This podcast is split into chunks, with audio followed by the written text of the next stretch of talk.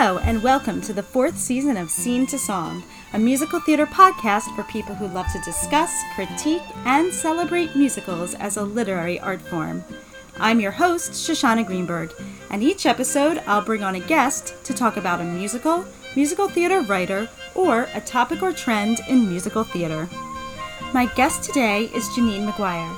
Janine is a musical theater composer, lyricist, and book writer, and with writing partner Ari Lawton Simon has written the immersive musical Express and the TYA musical Kibby the Space Dog. They are currently writing Borders, which has been developed at places such as Goodspeed Musicals, New York Theater Barn, the Rhinebeck Writers Retreat, and the York Theater. Janine is a member of the BMI Advanced Musical Theater Workshop and an alum of the Dramatists Guild Foundation Fellowship. We're going to talk today about the work of composer Andrew Lloyd Webber.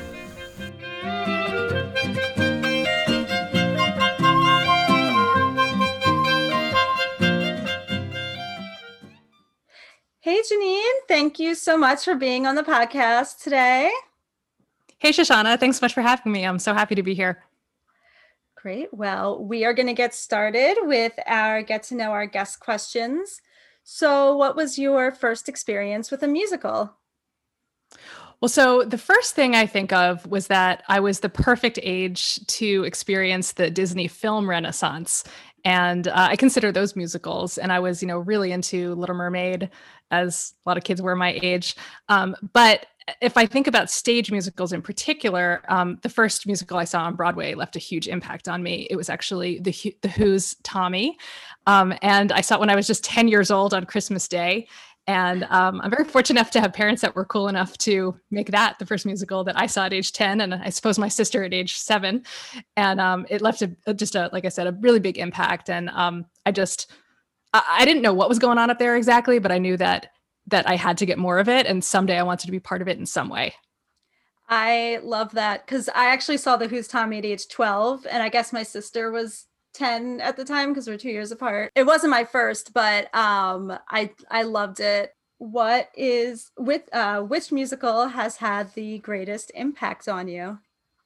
Well, again, when I think back to being young, actually, one musical that had a big impact on me i consider it my gateway drug into musical theater actually was was grease um, which that was the one that then kind of just like hooked me and i thought like that's when i really decided that i definitely wanted to be in theater in in some fashion. I didn't know what that was going to look like uh, right away. This was, you know, after I'd seen a summer camp production and the 1994 Broadway revival was happening, and that uh, was really big for me. In fact, actually, I got to be the kid who got to dance in the aisle and go up on stage at the end at the Broadway um, Grease revival, which was really fun. So definitely, like, it was a a big thing in my life and um, also say side note if you ever do a, like a, a, podcast on grease i would love to chat about it because i actually think it's a more subversive and you know incisive uh, you know takedown of the 50s than than you know even more than a celebration of it i think. Um, totally. but that's for another day. But um, yeah. um so i'd say that that was big. But i also will say that um, the musical that made me want to start writing them was phantom of the opera. And you know we'll get to talk more about andrew lloyd webber in this in this hour um, which i'm really excited to do. But that um that was the show that that for me um, just kind of opened the doors for what I think what what became my actual contribution into into musical theater, which was as a as a composer and lyricist. And um, I actually owe it to my younger sister, Lindsay, who um, fell in love with Phantom first. And uh, and then sort of brought me along, and then that sort of just opened the doors to Andrew Lloyd Webber's entire catalog, and I became a huge fan. And you know, we'll talk about that. But the Phantom was just like a, a wonderful um, thing to have in my life when I was about 13 years old, and um, you know, for my sister, actually, it took her down this road of actually studying French literature. She majored in French in college. Mm. She loved um, the scenic design and the you know the artistry of stagecraft and all that. And for me, it took me down the the writing road and the music road. Nice and I'll say, of course, there's plenty. Uh, it's like hard for me to answer that question because now, as you know, as, as someone who's dedicated my life to, you know, to theater and to musical theater, you know, it sh- shows like Fiddler, West Side Story, Ragtime, Cabaret. These are the shows that I kind of can't get out of my head as a writer today that I use as, right. as like as blueprints for, you know, for composition. Great. Um, what's a musical people may be surprised to find out you love, and why would they be surprised? Well, for this, because you know, I grew up as sort of such a public Andrew Lloyd Webber and you know Tim Rice fan that I think sometimes, occasionally, people are surprised that I also love Stephen Sondheim. And I'll also I'll say that for me, I think it's kind of a false dichotomy to think of them as these very like separate styles. I think that um, I think that because they were born on the same day, March 22nd, and had in some ways some you know overlapping uh, career time span, that sometimes they're they're they're compared quite often. But to me, it's like asking like you know, do you like steak or do you like chocolate? I was like, well, I like both of those things. So it's like so I love Sondheim's entire body of work. Um, I, I particularly love Company. I love Sunday in the Park. I love Into the Woods. Right now, I'd say the closest one to my heart is is Merrily and um you know it's like all those shows mean a whole lot to me as well it is like this episode is coming out on on their birthdays so um it's good to you know we're talking about andrew lloyd webber but it's good to acknowledge sondheim as well i i've had some andrew lloyd webber shows that i loved growing up but i considered myself like a sondheim person and it wasn't until i became an adult that I was like, wait, no, like I can love Andrew Lloyd Webber too. yes, that's it. That's it. Just like so, two sides coming together. Yeah. But yeah. I know it is funny how sometimes when you're a kid and you like define yourself by by what you love, um, and you find yeah. identity in it, that sometimes those boxes can feel a little bit small. But then like, you know, the the musical theater is full of of amazing, you know, works of art to fall in love with. Right. Um what's your favorite musical that no one else has heard of? Okay, so one of these for me, I want to see if you've heard of this, because then if not, I have a backup one of that might be like a little bit more obscure. Have you heard of um, King David by Alan Menken and Tim Rice? I, I don't think so. Okay, it's, it's really great. You should. I think you would like it, especially if vaguely, you're into. The you know, title's Menken. vaguely familiar. I mean, I definitely don't know the show, but I'm like, have I heard of this? But I don't think so.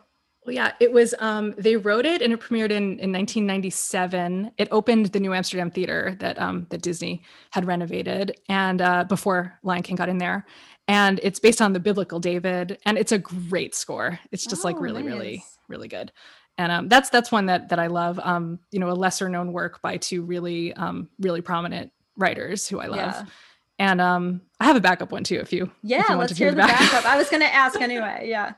no, my backup one is um is a show called Starmites. Um, oh, I've heard. I don't know it, but I've okay. definitely I, I've heard the title. Yeah. No, I love that show too. It's about it's by a guy named Barry Keating. Um, it was actually it was on Broadway briefly in 1989 and it's about a girl who's obsessed with comic books and is transported into one and it's really fun and the songs are just like infectious and like it's a great show. I've seen it actually. I saw it actually as a surprise on my honeymoon back in the day. Um, my husband and I were in uh, we're near like Bucks County Playhouse and saw that it was playing, and I said, "Oh my goodness, I want to go see Starmites," and it was just delightful. It's Aww. such a fun show, and it's like it's great for for school groups and things. Nice. I'll have to check it out. Both of those. What is a moment in a musical that you think gets to a complex emotional state you didn't think was possible to get to? So here, I'd love to give Sondheim uh, his due because he has so many of these. Actually, it's like hard to narrow down down a moment because uh, I, I, think that that that he has so many of them. And in fact, I'd say actually this is such an awesome question because I think this is what as writers we're all trying to do all the time, and I've never heard it worded exactly this way. So I think I'm going to go through you know my own work and think like, am I doing this successfully? Am I try- am I getting to a complex emotional state? Because I, I think that's a really great way of thinking about it. But um, for this, I'll have to answer "Being Alive" from Company I think for me, it's just, it's so real. It's so, you know, someone to hold you too close, someone to hurt you too deep, someone to sit in your chair and ruin your sleep. I mean, people don't talk about or sing about love in that way all the time, but it is just like, you know, it's such a, like a, a an important special way of, of, of looking at, at what love really is or can be and yeah. then you know by the time the song wraps around to you know somebody hold me too close it's just to me it just that gets me every time. That's just it, it, gets me right in the heart. And actually it's and it's wild that it wasn't you know the original draft i guess. There was that marry me a little song that right. was the the first the first pass. Yeah which i and, do love um, that song yeah. but i i agree like it's not it's it's definitely not for that moment. Yeah. Cool. Well let's uh move on to our topic which uh in honor of Andrew Lloyd Webber's birthday today. will be uh, the musicals of uh, Andrew Lloyd Webber. And uh, yeah, uh, so knowing that this episode was going to come out today, I was thinking like, oh, you know, it's Sondheim and Webber's birthday. I should do something um, for the podcast episode on this. And my uh, immediately I thought of you um, to, I'm to honored. talk I'm honored to, to talk about Andrew Lloyd Webber because um, No, I so appreciate that. That's actually one of the, the best honors that I've had in a long time.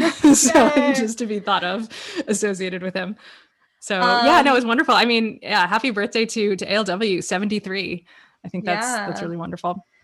So yeah, maybe maybe we should start with just like your background with um with his uh with his work and and wha- how you came to to love uh, love his shows and um you know how you first got to know them. Yeah, absolutely. So, you know, when you asked me to do this, I just like started to take stock a little and think about the the years that have gone by, and I realized I've been a fan for almost exactly 25 years. So it's a good a time as any to think back on it now and and all that. And um, so yes, it was you know the mid to late 90s, around 1996, I would say, when, as I mentioned before, Phantom was was the first one that I got into really via my sister and getting to go see the Broadway show. And um, it was a really exciting time to to be a fan and a- an exciting time to discover broadway i think.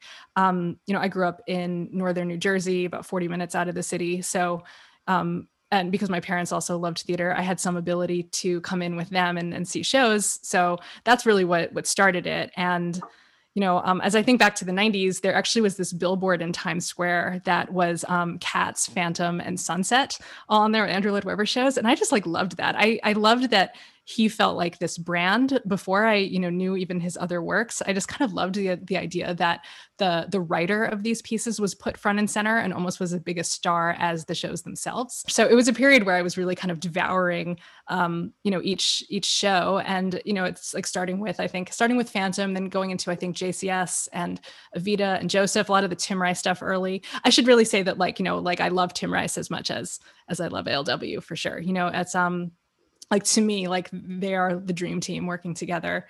But then you know basically I, I got to know pretty much every show and but i would say though that everything that's then come through new york um, and played on broadway of his i've gotten a chance to see if not once usually more than once if i if i can swing it.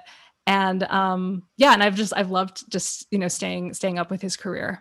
And so so one of the best experiences of getting to see uh, see his shows in new york was actually um, a show called by jeeves i don't know if you're familiar with that one you are okay Yeah, I saw when he was showing all the um that series of shows over quarantine. I watched Mhm. almost all of them and that was one of them. So I'm now Yeah. familiar with that with that show, yeah.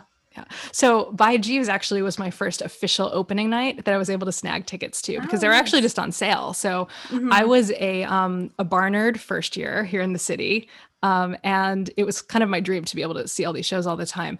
It was a it was an interesting time on Broadway because um, when it opened, 9/11 had happened about a year and uh, sorry a month and a half uh, prior. So you know theater was was coming back, but a few things had been postponed and um, by Jeeves was was a was a beautiful escape, I think, from from that. And uh, so I, I loved it a lot. But the reason it really holds a special place in my heart is because that was the one and only time I've gotten the chance to meet Andrew Lloyd Webber and express to him a little little piece of of my appreciation. Um, and it was just really special. I mean, this the story of that was that at um, on that official opening night in October 2001, um, I was you know loving the show and everything. And at intermission i walked outside and i saw he was actually also outside the theater at that point um, as well. And i just he, he wasn't really like like he wasn't talking to anybody. And he just like was in a moment and i sort of tried to size it up. I'm like okay he seems like approachable right now. It's he's sort of like um known to be a little bit reserved but i was just like here's my chance. I'm gonna i'm gonna go for it. And if, if he doesn't want to talk like that's cool. Um and and and the thing was the, the specific thing i really wanted to um to just uh, let him know that that i had noticed about the show was that um, there was this uh, uh, touted, you know, new song that was going to be in by Jeeves that wasn't in the previous versions. Um, in I think in, in the UK version, and um, so when I'd heard that song that night, and I had actually recognized this tune from something that he had uh, recycled from his very early early show um, called "The Likes of Us," which was something he wrote in 1965-66 with Tim Rice, and uh, at the time, um, that sh- that score had actually not been recorded and released. It was just uh, it was actually one of those sort of demo tapes. So I mentioned I was like, you know, that song. It's like um, it's it's it's you won't care about him anymore from from the likes of us, and that like got his attention. He like looked at me and he said something like, I think it was something like, "How on earth would you know that?" Like in this like pleased way, you know. And then he actually then he took my two hands in his hands and like just I don't know, we like kind of just like had this interesting moment where he was just like grateful for it's he seemed to be sort of just at least just acknowledging that that I was like a real like devotee of of his work and was just like kind of like I don't want to say like thank you. It wasn't that exactly, but it was just it was just like like wow, like you you sort of got me there, I guess, you know. Yeah, there and, was a connection. Yeah, there's a connection yeah. and a short connection. And then I probably just blabbered on a few things about just like I write musicals because of you and thank you and whatever, you know, that kind of yeah. thing. Kept it short, you know, you don't want to monopolize or anything. Right. But it was just cool. It was just this moment where honestly I don't even really remember like I was saying I don't really remember the the details, but I remember how it, how it felt and it remember yeah. it felt just like so special just of just sharing just a few seconds with someone who you really admire. Cool. So should we start talking about uh, talking about uh, Jesus Christ Superstar?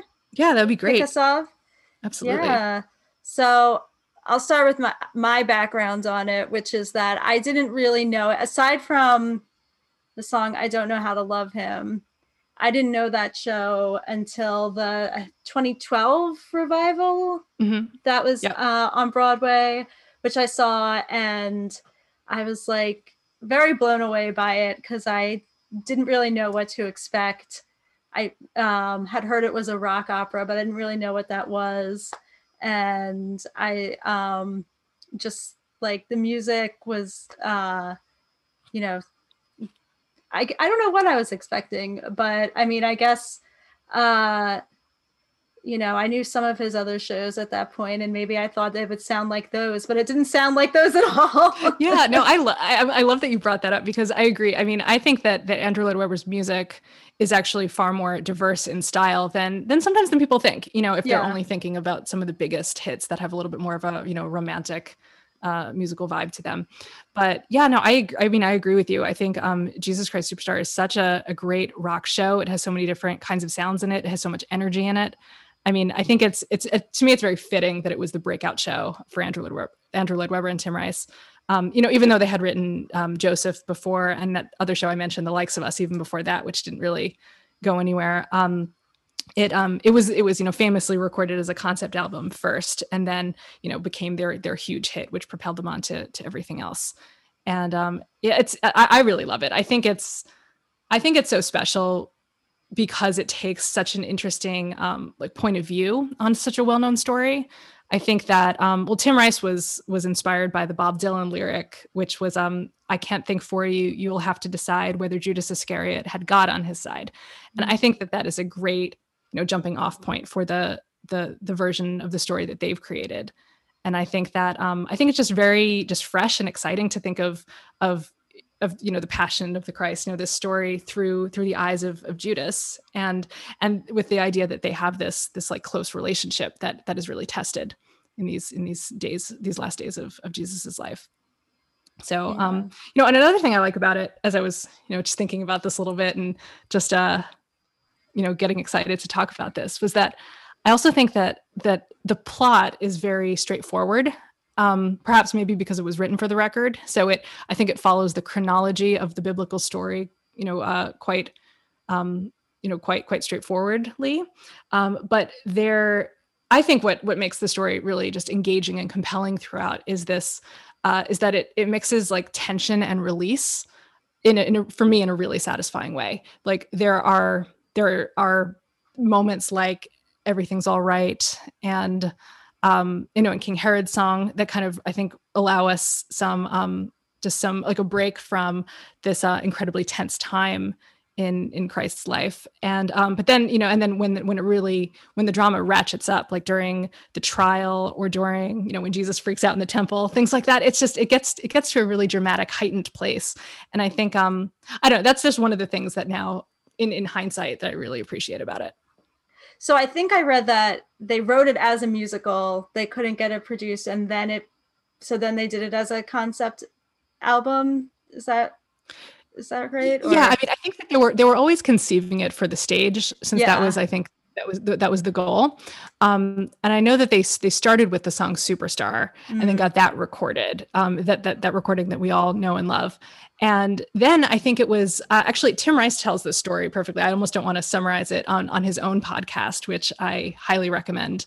Um, mm-hmm. Um, checking out which he started about a year ago when this whole quarantine started and uh, you know he talks about that exact um, exact uh, timeline really really well. And it's actually it's always it's always really interesting to me to hear firsthand how those events line up for something that becomes such a breakthrough. Like yeah. how many little moments of chance there are with it.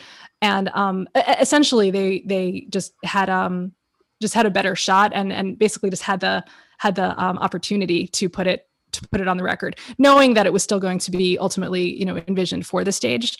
But I think Tim Rice talks about though that because they um, they knew that they were getting down that first version to be recorded, it allowed them to sort of go go dialogue free, mm-hmm. and to to to really just kind of I think just let the music do so much of the work, let the music be central in it. Yeah, and this is such like I guess a, a specific style, but like so much of the time and knowing like as you said like he wrote in so many different styles did he choose the style for the show or was this like his writing style at the time and so that's how I, it came out yeah. for the show that's a really good question. I think he chose it for the show. Mm-hmm. I think because uh, I think that you know he talks a lot about his own influences being you know from the the classical world, being from rock and roll, from just like you know being young in the '60s and and yeah. enjoying like everything that was on the radio at the time, and uh, you know, and just kind of being able to incorporate a lot of those things. I, I, I think that it's um I think that it was a, a, lot of that was a choice on how to how to treat this story specifically. Yeah. And uh, because because even like you know a show like um like Joseph, which is musically very different, was only written like just just prior to that. Mm-hmm. And then actually, if you look up the likes of us, that is really different. That I think owes more to um to almost a, a Richard Rodgers and a Lionel Bart kind of uh, kind of songwriting. It's easy to be careless let a lifetime hurry by. Live aimlessly forever and be nothing till you die. I would have let that happen, but suddenly I found my little world invaded by a strange and lovely sound. Softly through the roar and rush of day, when the still of night draws near, from the depths of somewhere far away, a strange and lovely song I yeah. So I think that those are are, are um, you know, uh, particular stylistic choices. Cool. Should we move on to talking about uh, Evita? Sure, sure. Another um, Andrew Lloyd Webber, Tim Rice collaboration. Their last major work together, although they did at times come back together for shorter, um, mm-hmm. um, smaller projects. And uh, I, I, think it's their most sophisticated score together and um, it's it's one I also just truly truly love. I also got into it fairly fairly quickly because it was so well known. Actually, my parents actually had this record, the Patti LuPone original Broadway cast, just in their record collection, so I didn't have to go very far to start discovering that one. Um, you know, I find it to be a really complex cautionary tale in a lot of ways mm-hmm. about um, you know about what happens when a, a, politically dangerous person is also very glamorous. I, I, think that's something that's still very relevant now, and I think that that um, is a lot of the lens through which the story is told. Although I do think that that's that can be open to um, different kinds of interpretations. I think that I saw the uh, revival at City Center that Sammi Cannold directed, and yeah. I loved that as well. Um, I, I, found it, you know, a different, a, a warmer take on her, and a um, you know, very Eva Eva centered kind of a portrayal. Like she's on stage quite a lot, and um, it's uh, so so I do think that the piece is actually open to directorial interpretations in a lot of different ways. But you know, to, to me, I think it, it it is it is this this interesting um, you know study of a very complex character, like looking at her from a lot of different ways, from a lot of different perspectives. Yeah, it is interesting. Like the we're we're talking about like the range of musical styles uh that he's used over the years and over the course of the many shows but there's also like the range of subject matter that um is also like very interesting to think about too like you know the this this very interesting perspective on the Jesus Christ story and now we're we're you know looking at um Eva Peron in Argentina and and that story and you know we'll talk about you know other ones coming up but it is interesting like what sub what what stories he's drawn to as a composer and Agreed. the variety I think that is actually one of the things that sets him apart is the the boldness in in telling stories that don't wouldn't necessarily make sense as a stage musical to other people. Mm-hmm. I think Tim Rice does, uh, I think, deservedly get the credit for thinking of the the Evita idea because he had heard um, a, a, biography of her on a radio show and then just started to learn more and more and thought this could be something. And I think, uh, yeah. as, as, as far as I understand, had to sort of um, convince Andrew to to uh, to take it on as a project. So I think that he wasn't like immediately um, immediately in love with it, but um, but hey, that's that's collaboration. You know, sometimes right. one person gets like a very strong idea and uh and I'm, but I'm really glad that they did work on it together because I think that I think that um, some of the the, the romanticism um, in An- Andrew's score writing, I think just lifts off so much of of the show. Also, I mean, it it could be, I think, this like hardened look at this, um, you know, kind of a complicated woman, um, and be, I think, very like only dark and um, you know, and prickly. And I think that what I do like is that there are some, you know, uh, musically and dramatically complex moments of that in the piece, but there are also soaring, um, you know, soaring beautiful moments. There's moments of, you know, of celebration and and joy and you know looking at her life like i said from a lot of different perspectives. And you know I, I, think like the the marriage of music and lyric in don't cry from argentina is you know is is is it you know um especially because i think that i think to me that that song does what sometimes only a theater song can do which is which is have um have some real subtext and uh, and have and have the music and the lyrics work together to do a very specific thing, which, in my opinion, is to um, the music give the feeling of of the speech that I think that that you know everyone who was who was watching it you know would would feel this sort of this sweeping sort of swept up in in everything that she had to say the the buying it. And and then the lyric is kind of filled with these these platitudes. And you know it's it's very like it's very like polit- like a politically written speech you know it's and and so these things together i think like illustrate the exact point of of what is it when um when a politician is just sort of beloved by mm. by um by the masses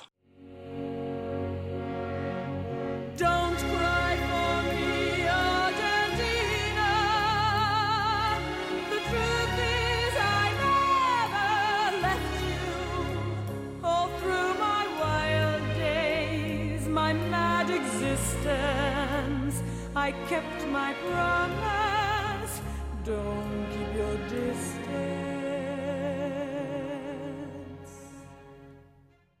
I love how that theme is when it comes back. I think one of the the most skillful places it comes back, or rather, actually begins the show, um, mm-hmm. is well, we we get it at um, you know at the funeral at the requiem for Evita, but then yeah. we also get it in this like fast um, totally differently uh, total different arrangement in oh what a circus. And it's mm. almost like it you almost don't even well I, will be honest i didn't notice that like the, the first time i was experiencing the show. And when i started like listening to the recordings over and over i was like wow this is you know this is um like these themes are are brought back and for very specific reasons. And and I, I just i really i really like that about andrew lloyd webber. I think you know sometimes i think he uh you know gets gets a bad rap sometimes for for having scores that that do um, revisit themes and but it's something that I actually quite like, and and I think it's never arbitrary. What What's your uh, favorite song from from Evita? Well, I, I, I am partial to like the entire thing, but um, I would say I, I do love actually the waltz for Eva and Che. Um, uh-huh. I think that that is this like climactic moment where these two forces that have been sort of you know in conflict throughout the whole show come together and I just feel like that's a really exciting moment, and um, and I also really love the music there as well too. The mm-hmm. music, the mm-hmm. lyrics. I just feel like that moment is is really special.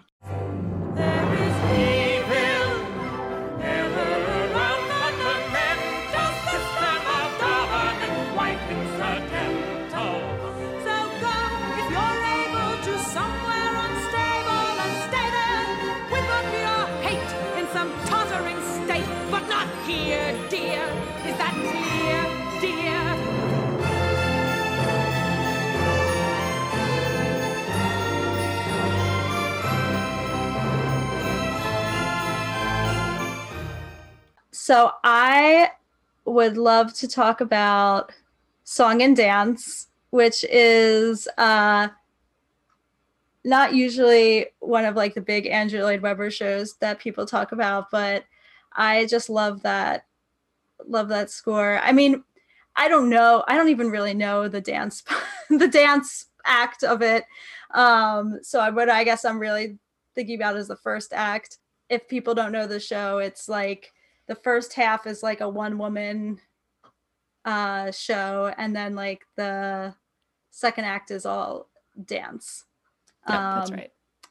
And I just one like I just love all the songs from that show.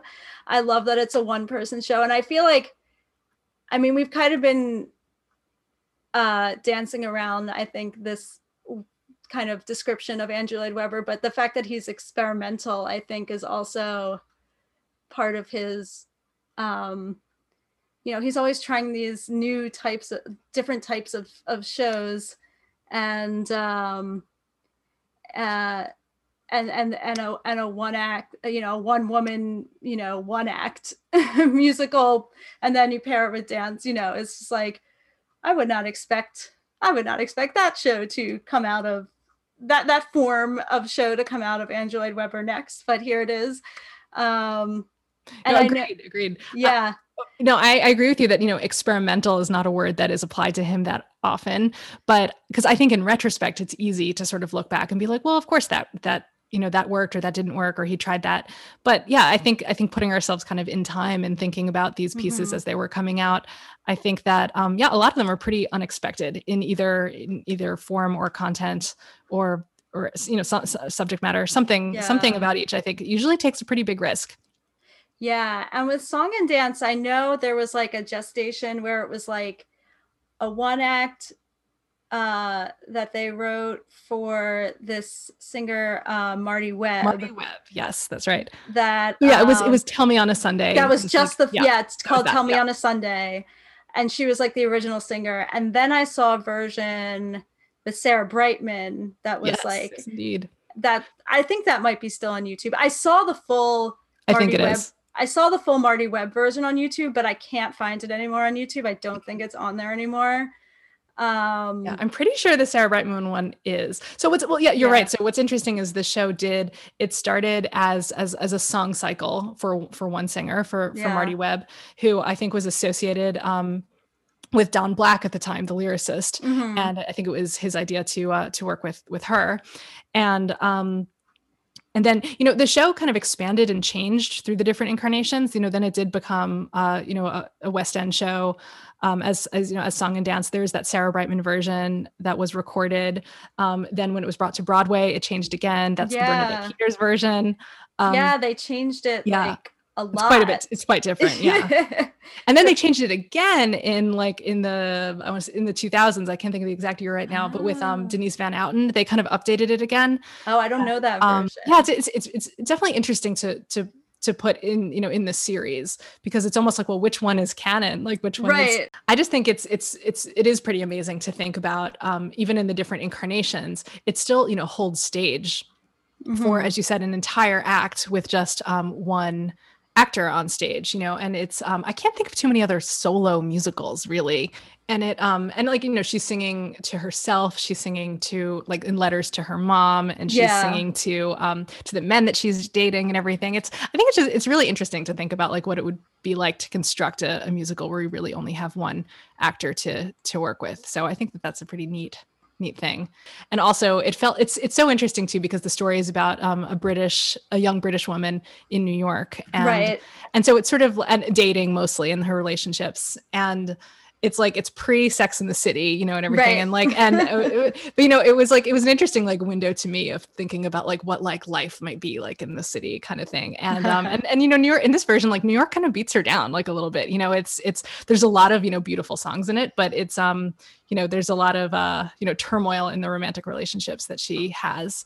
So it's an interesting show. I mean but like you said it's chock full of, of great songs. I mean you got tell me on a sunday you have take yeah. that look off your face you have unexpected song. Yeah. So it's there's so many good love songs in it. Take that look off your face is so interesting to me because there's like they that one they very much changed for the New York version where they like like and I think they kept the I think they keep the other version also and it's like later in the show in the yeah yeah in the New York version because like the original version is like her um like being told that her husband is having an affair or her boyfriend is having an affair and she's like um talking to the person who's telling her that that's mm-hmm. happening um and then you hear it in the Broadway version and it's like about her coming to New York, like that experience of coming to New York. yeah. Like, Writing is rewriting, as we know. it's just like but, such a different song. Well, and it's it's interesting too because that's why I don't have one favorite version. You know, I yeah. think all the pro- those performances are all really different, and I think all of the um the sh- the the show content themselves are all really different. So I, I think it's been a while actually since I've like really put them back to back and, and thought about it. But I think that each have their their strengths. Yeah. And I'd be curious if there's like one version right now that is licensed. You know, I'd be curious like how that yeah how lands. I don't know. Yeah, I love and just musically too. Like, it is such a such an interesting uh music like sound for that show too. Um i mean i guess once the orchestrations i might have changed to like the, when it gets to broadway in the 80s but when it's i think like the the take that look off your face that i know from the uh earlier versions has such like a I don't know exactly when that was written. Was that in the 70s when that was written? The first late 70s, it? yeah. Yeah, it it has that kind of like uh yeah, like a 70s sound to it. And um with like the backup singers coming in and like it build like the build of it like to um you know the uh what does she sing really loudly there? You don't know me or something like that. I knew before and i knew before, yeah, whatever yeah. But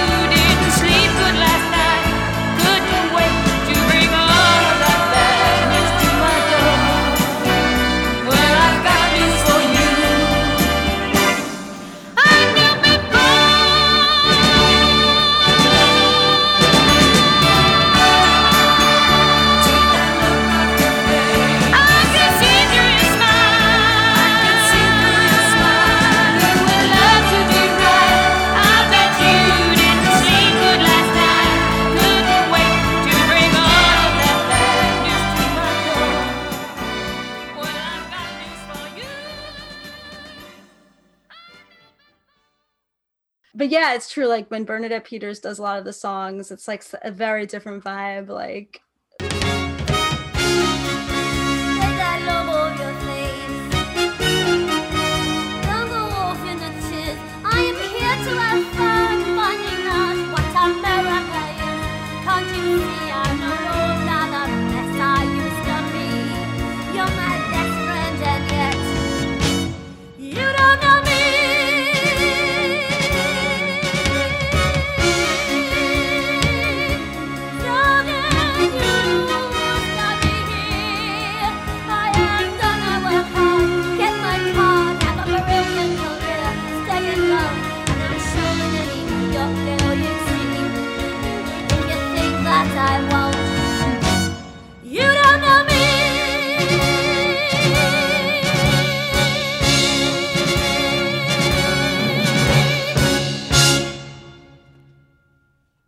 course, we we spoke all about the song part, but also the dance part. Um, mm-hmm. That was um, mostly based on uh, that was based from uh, uh, uh Andrew Lloyd Webber's Variations, which was um, variation on a theme by Paganini, mm-hmm. and uh, that is uh, which is something that he originally wrote um, for record um, and performance by his brother cellist Julian Lloyd Webber, and I, I love that stuff too. I also think it's really compelling and again really like a different thing to try you know something that you know i've never heard any other you know musical theater composer do that exact kind of project and i think that that shows to me andrew lloyd webber the innovator and you know just the the trying different things so let's let's move on to phantom which yes let's now I heard you told me before this that it's not one of your favorites, and it is one of mine. So yeah. I'm excited to get into it. Yeah. So well, I think part of it was that I never, I never saw it as a kid. I only saw it as an adult. I don't know if mm-hmm. that colors people's opinions. I know a lot of people see it as as young people, um, and it was part of their like, um, you know, musical theater journey. I will say that when I saw the uh, video of uh, like Sierra Boggess uh, doing it uh, in the big uh, theater when they showed it during that Angela yes, Reber run. I think Royal Albert Hall, the 25th yeah. anniversary. Yeah. I I was a little bit more into it than when I I don't know, when I saw it in the theater, it was like 4 years ago. It just wasn't my type of story, I guess. I was like he's the Phantom's a terrorist. I, I don't know. You know I couldn't get past it. I, I appreciate that people feel differently about it and interpret the story differently. I think the world would be you no boring place if we all felt the same, of course. I was um, like, well, I'll say, I'll say for for me, I've got I've gotten the chance to see see it quite um quite a few times. Actually, yeah. I looked through my Broadway show spreadsheet, which I have because I'm just that kind of person, and I did see it ten times, include all nine of those times on Broadway and one in Vegas. But you know, for me, I don't know. I think I actually find it uh, like a really sympathetic story of of obsessive and unrequited love. Mm-hmm. and that's always the the place i think that i've i've connected to it to it from. Like yes the phantom is is is a flawed um flawed person. And and does he go about this you know pursuing his love in the most healthy way? Like no of course not. But but that um to me i've i've, I've found like i just feel like that um you know the sort of the the the passion and you know and um and just just just desire to reach out for connection with someone with with a world that has shunned him and mm-hmm. excluded him to be i think the thing that i think you know uh, strikes a chord for me and i think for for a lot of fans who um you know who who who i think that that's like a lot of people's way into the story. Yeah. Uh, just that that sort of that um that like looking for relief from loneliness and uh, and connecting with the world. Yeah. So you know and and for me though i mean i really do you know, uh, I really also just like like the love triangle, you know, of, mm-hmm. of Phantom, Christine, and Raoul. You know, I think it's I think it's interesting throughout. I think they all get really good good song moments and things, you know, and I think uh, you know, it's it's a it's a love story that I get invested in and honestly cry every time. You know, you're you're right. I can't um you know i can't separate out how much of that is is possibly like pieces of nostalgia for the the period of my life when it was you know so important to me. But i actually think though that that I, I after i've given it some space and come back to it just with my even with my musical theater brain on i find so many things actually just super interesting about the way it's constructed. Yeah. and um and the way it i just think it's actually just built really really beautifully. And again i've had i've, I've argued that um that point with a lot of other writers who who disagree with me. But but for me i think it's it's structurally very very sound and um, you know, I really appreciate actually um, Andrew Lloyd Webber as a as a musical dramatist, you know, uh, helping to create the book, and I, I, think that that's one of the reasons that you know the music um, just just functions so well. Uh, you know, with the dramatic storytelling beats of it, like the music is just essential every time something um, really big happens. Like, for instance, in like in the end of Act One, the "All I Ask of You" reprise is just like to me that that is a really really strong moment. I think the um i think uh point of no return is a really really strong moment and i think it's so um just uh inter interconnected with the actual music that is written for that for that. Actually um side note is that uh he uh, andrew lloyd webber wrote uh, quite a bit about about the the story building blocks in his book Unmasked, which is mm-hmm. toward the end of the book. It's it's really great to just sort of see how you know the sort of figuring out um, how how this particular story would be built because it is you know it's different in a lot of ways from the original novel and from you know other interpretations of of the Phantom story. So yeah. um yeah. So at one point, I think I was in grad school when somebody, one of the teachers, like showed us this video of it was like how like a very early like conception of Andrew Lloyd Webber's Phantom, where it was a little more like glam rock. Um, this yeah, video, I, think I, I don't yeah. know. I can't seem to find this video again. I'll but, send it to you. I okay, but I remember so seeing this and being like, "Whoa! Like, what? This is so different from what it became. Not that yeah. different, but like pretty different. Well, yeah, it did start a little bit differently. So the, I think the video that you're thinking of is the title song, "The Phantom of the Opera," Yeah. um, starring Sarah Brightman and Steve Harley. And yeah, the the music video is by Ken Russell, the director, and Uh-huh. it is. Yeah, I agree with you. It's it's it's a cra- kind of a crazy, you know, um, take on it, and it's it's very fun. It feels very kind of like you said, rock and roll, kind of glam, kind of um, just very Ken Russell. I guess I've seen a couple of his his long form films, and it sort of just makes sense in his aesthetic.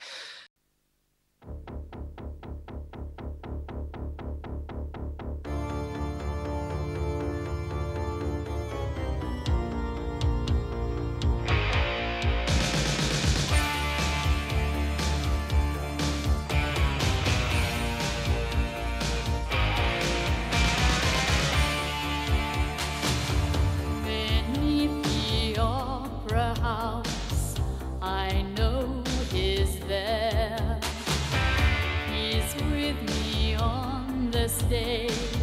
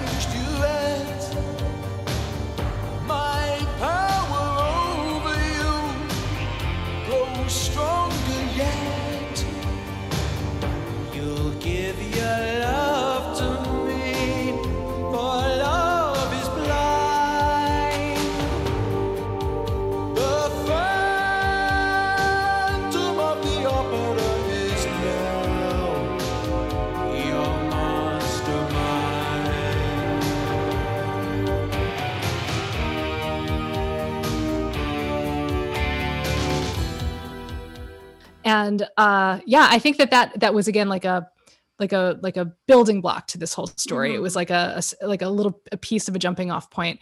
But um then i think there there was a, a deliberate choice to to turn it into what what andrew calls a high romance you know and to and to let the love story really kind of take take uh front and center.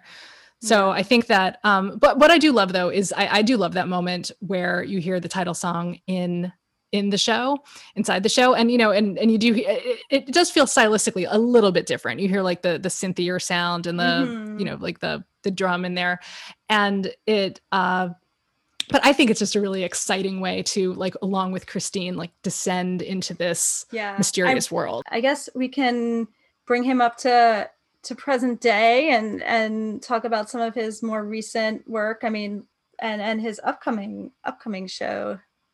Yeah. Well, the most recent one um, that was on Broadway was School of Rock, which I loved. Right. Um, I saw a couple of times. And again, really different show for him. It's like, you know, putting like Love Never Dies and School of Rock next to each other, very different, very different pieces. Um, I thought School of Rock was just so so much fun. And I I listened to that um that cast album whenever I need just like a burst of joy. And so I love that one, and I'm glad I got to see it a couple of times on Broadway.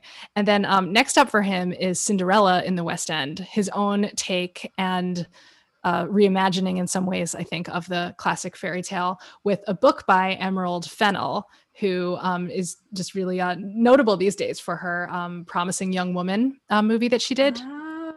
As we come to up to present day, we can kind of look back and think about and talk about why his work and career um, are so are so notable and relevant. When I when I look look at what even like a musical theater to, writer today could could you know learn from him or, or you know be inspired um, from him, I think about well, I think about a lot of things. I think about um, how he prioritizes melody and you know and writes stuff that people really want to sing that's that that sing beautifully that are memorable that um you know that utilize some of these recurring themes in a score that that we talked about. And I just you know I love it when um, he's certainly not the only one who does this, but but when um, when musical theater composers write truly melodically, it's something that makes my heart very happy. Um, Yeah. And uh, let's see i think we, we spoke a lot about his taking on a lot of different subject matters. And uh, so you know we, we kind of touched on that before but i think that like even like the ones that sound crazy until they actually happen i think are ones that are a lot of the time really worth pursuing. You know the ones that other people would would maybe say oh, i don't know about that one. If it like that's sort of the advice i retell myself sometimes. I'm like if it if it really speaks to you and you can't get your head off of it like maybe there's something there even if it seems like an unusual idea for for a musical um, I also really admire about him his his workshopping early and often. I mean, he has the um, the ability to do that uh, at his um, Festival, which is in a converted chapel on his English estate. And uh, you know, we don't ha- all have an English estate to uh, to do our work at, but um, but the fact is that he gets stuff out in front of an audience for reaction um, you know really early and he's doing that even right now in the absence of actual audiences but putting stuff out on on the internet. You know i, I think that that's something that we can all look at. I, I mean i remind myself to do that to not be like so precious and so closed off about things when they're in progress and to actually let people respond to them so that they can change. I mean actually Yeah. you were talking about even like tone of um phantom of the opera changing from the music that music video to the to the full show. I think that um there's actually some videos you could probably find still on on youtube of Phantom at the Sydmonton Festival, where the tone of the show was pretty different. It was um, like a lot like kind of lighter and more comedic in a lot of ways. And like I, I think it was just a matter of putting that up and like you know evaluating it and then you know deciding to make some changes going forward. Yeah. And I feel like that's just the stuff that you can't learn unless you you know unless you see it. So Right. I think you know even for someone as successful as he is, still that um that like that being really uh, able to workshop it and look at it honestly is a, is a strength of his. So let's move on to our Why Is This So Good section, keeping it with Andrew Lloyd Webber. Um, Yes. We're going to be talking about going back back in time, back to the beginning of Back, Jesus Christ Superstar. way way back many centuries ago. Yeah. Wrong show though. Wrong show. To JCS, yes. right Um, to uh, uh, heaven on their minds from jesus christ superstar so why did you pick this song for why is this so good Honestly, it was just kind of the first one that popped into uh, my mind. Um, it's one I've been thinking about a lot lately, honestly, because I'm trying. Uh, I'm, I'm working on a song in one of my own musicals right now that I sort of want to kind of burst right out of the gate and be an explosion of energy and and point of view. So it's one I have been just thinking a lot about lately, personally, um, as one that I Mhm. think does does that extremely well. Um, and also, I knew that you liked JCS, so I thought it would be fun to do a deep dive. Um, nice. well yeah and i i guess we should we should mention that this is the the aside from the overture the first the first song in the in the show. Um so you mentioned you know right out of the gate. So this yeah this is the first song it kind of sets us in motion into the story. Like there's not too much context before it, except you know Judas comes out and and sings this song, Mhm. and I think um, I think we get so so much in the song really, and that's what I think it does it does so well is that we know immediately what show we're seeing.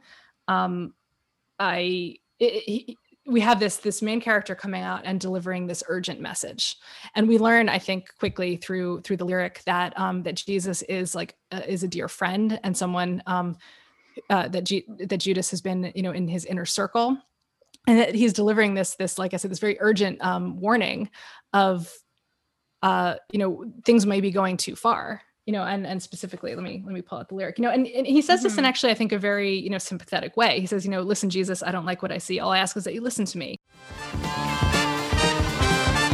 Listen, Jesus, I don't like what I see.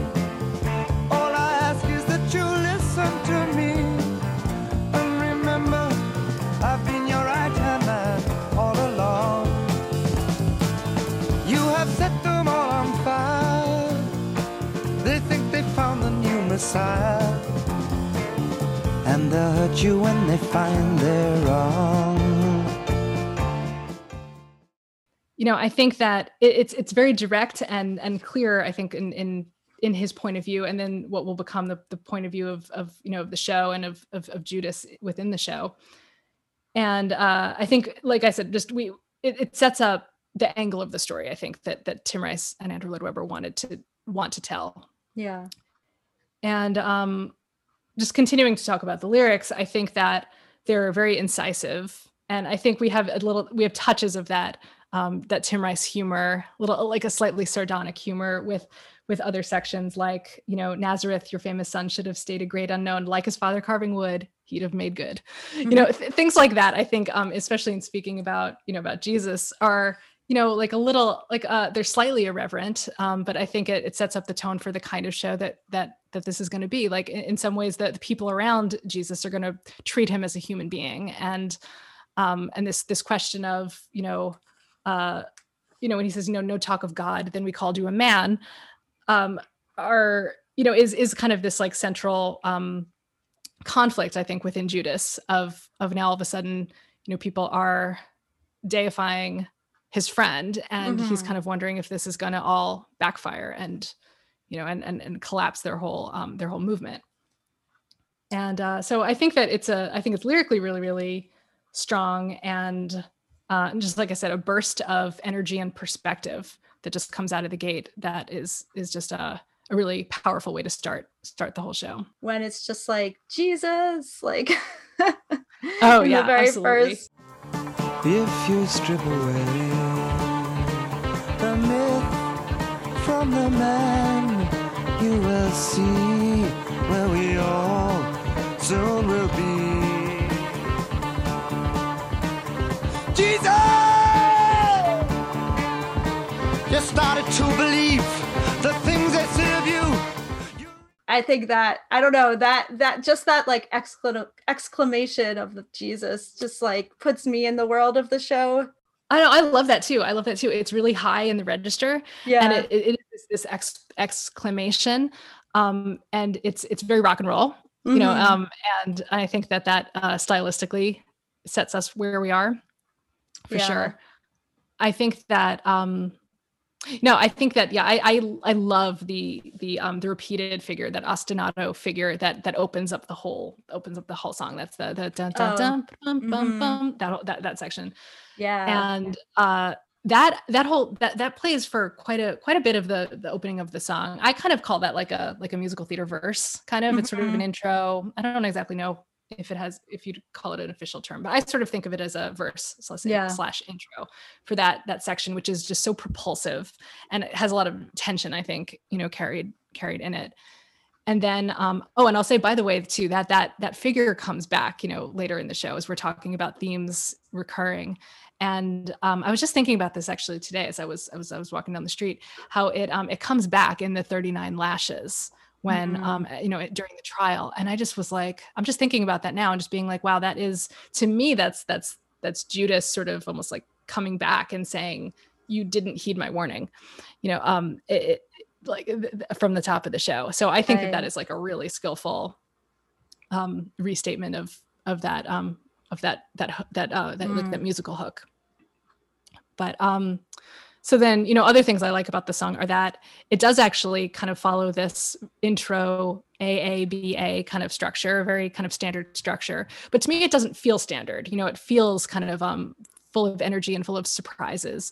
And i think one of those surprises is that the b section it goes to 7 8 and Mm, is yeah. um you know so i think is another sort of playing with sort of tension and, and release. So then when, when it's in 7 8 it it you know um that, that that it's the it's the nazareth your famous son should have stayed a great unknown like that that section is the is in seven Nazareth, your famous son, should have stayed a great unknown like his father carving wood. He'd have made good. Tables, chairs, and oaken chest would have suited Jesus best. He'd have caused nobody harm, no one alarm. Listen, Jesus, do you care for your race? That's actually a trick that andrew lloyd webber deploys like once per score at least they're actually really, really fun to look for the the seven eight sections they're more plentiful than you might think um, oh, interesting. that not everyone tends to write in, but he he does quite a bit. Um, I really like that section because then it also, when you land back in in four four, it like it, you land back in the groove. It Yeah. really feels um, it feels like this this moving between stable and unstable, which is I think sort of where where Judas's state of mind is, and um, I just think it makes the the song just really interesting to listen to. I don't know, just the the D minor, just kind of rock, um, you know, just rock vibe. I think is is just um, is is just you know it's just a great opener and a great song all around to me.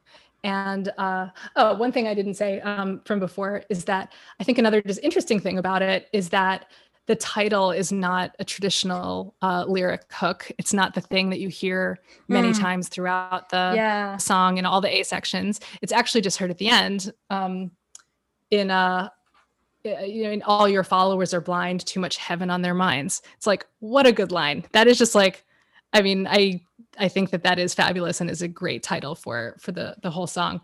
Um, it's just uh, it, but it only comes the one time at the end, so it's it's not something that the ear gets like sick of hearing. It just uh, it just Yeah. lands and then it's out of there, and then there's a you know the whole fun um, sort of like rock improv um, ad libbing kind of on the way out, which I think also gives gives the actor something to really um, you know dig into and, and make their own.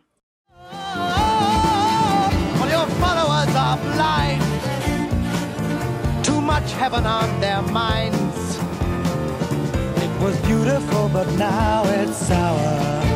Yes, it's all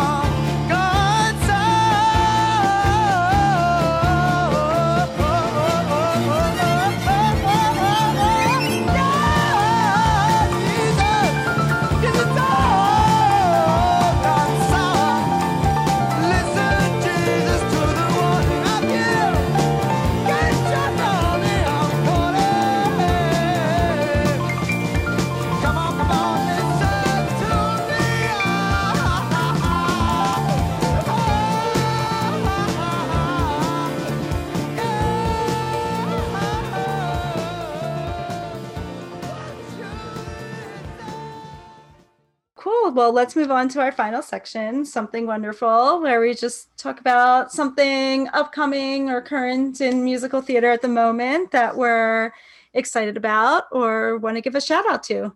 Well, you know, for me, it's just, it just, it's, it's that little thing of Broadway reopening. Like when, when that happens, and you know, we don't have a date yet, and we don't even have like a, a range really yet officially. But I mean, that is the thing that I'm just absolutely the most excited for.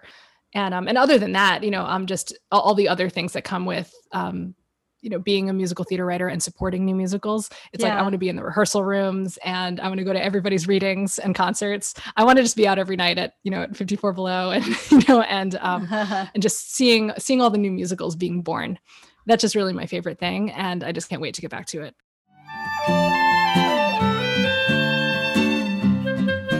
Thank you all for listening to this episode of Scene to Song. You can write to scene to song at gmail.com with a comment or question about an episode or about musical theater. Or if you'd like to be a podcast guest. Love this podcast? Help it find more listeners by rating it on Apple Podcasts and leaving a review.